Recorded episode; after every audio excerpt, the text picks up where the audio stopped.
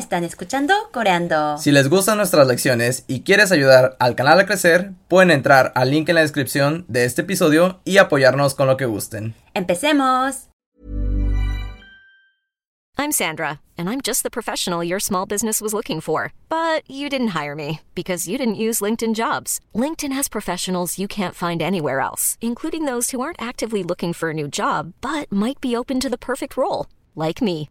In a given month, over 70% of LinkedIn users don't visit other leading job sites. So if you're not looking on LinkedIn, you'll miss out on great candidates like Sandra. Start hiring professionals like a professional. Post your free job on linkedin.com/achieve slash achieve today. Hola a todos, sean bienvenidos a Coreando. Coreando. Yo soy Fernando Y yo soy Angie. y están escuchando una nueva lección. ¿Y qué vamos a ver el día de hoy? El día de hoy vamos a aprender las partículas de objetos sí son muy importantes. Sí, un poquito. En coreano existen muchos tipos de partículas y estas sirven para resaltar el rol de la palabra en una oración, como por ejemplo, las partículas i y ga sirven para resaltar el sujeto en una oración. Y en este caso vamos a ver cómo resaltar los objetos y qué partículas usar para esto. ¿Y cuáles son las partículas de objeto yunji? Son el y lel. El Sí, y siguen la misma regla que las partículas que vimos anteriormente, ¿verdad? Sí. Sí, en este caso, si terminan en consonantes, utilizamos. UL. Y si terminan en vocal, las palabras utilizamos. LOL.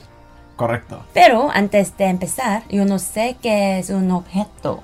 Sí, un objeto es un sustantivo que recibe la acción de un sujeto. Sigo sin entender. Sí, la verdad es que yo tampoco me entendí un poquito, pero un objeto es lo que está siendo afectado por un verbo en una oración. Pero veamos más ejemplos para entender esto. Sí, como por ejemplo en la oración, yo compro una naranja, ¿qué palabra está afectando comprar? Pues es naranja. Sí, porque estamos comprando una naranja, ¿verdad? Entonces el verbo es lo que determina el objeto. Otro ejemplo sería yo escribo una carta. ¿Qué estás escribiendo? Pues es una carta. Entonces carta sería el objeto en esta oración. Otro ejemplo sería yo tengo un sombrero.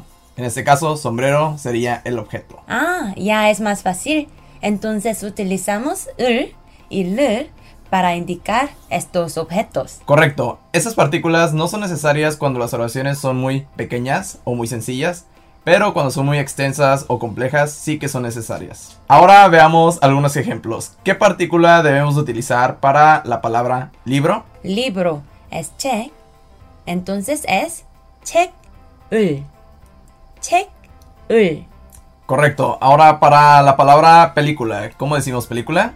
영화 영화. Entonces 영화를.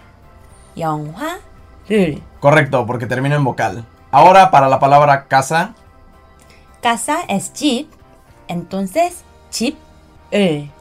집을. pero una cosa más antes de ver otros ejemplos. En coreano, por ejemplo, no utilizan ningún pronombre, así que es mucho más sencillo para decir las cosas. No tienen que decir la película, la casa, la comida, Simplemente dicen comida, casa, película.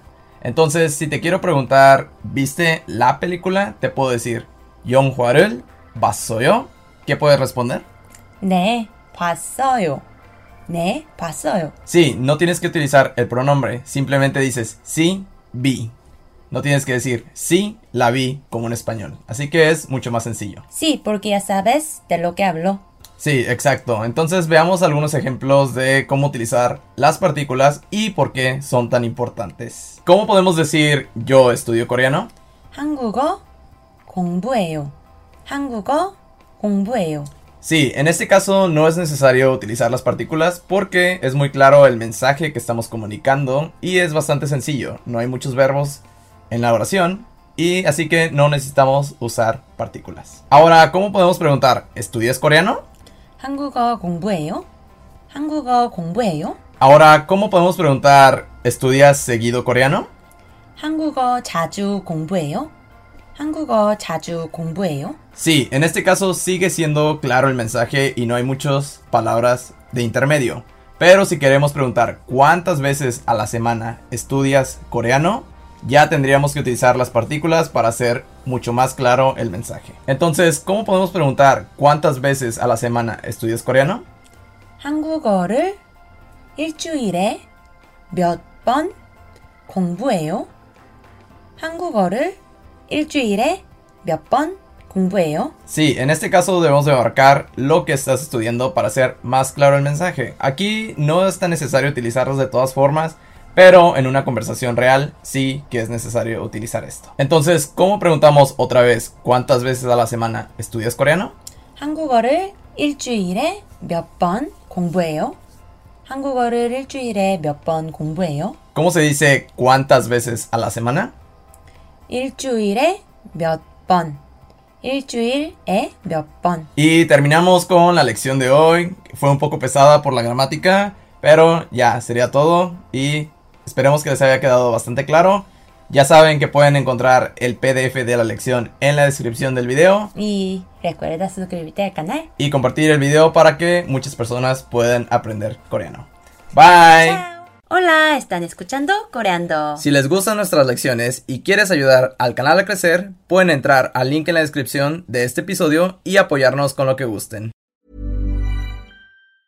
Hi, I'm Daniel, founder of Pretty Litter. Did you know cats tend to hide symptoms of sickness and pain? I learned this the hard way after losing my cat, Gingy. So I created Pretty Litter, a health monitoring litter that helps detect early signs of illness by changing colors, saving you money and potentially your cat's life. Pretty Litter is veterinarian developed, and it's the easiest way to keep tabs on your fur baby's health right at home. Go to prettylitter.com and use code ACAST for 20% off your first order and a free cat toy. Terms and conditions apply. See site for details.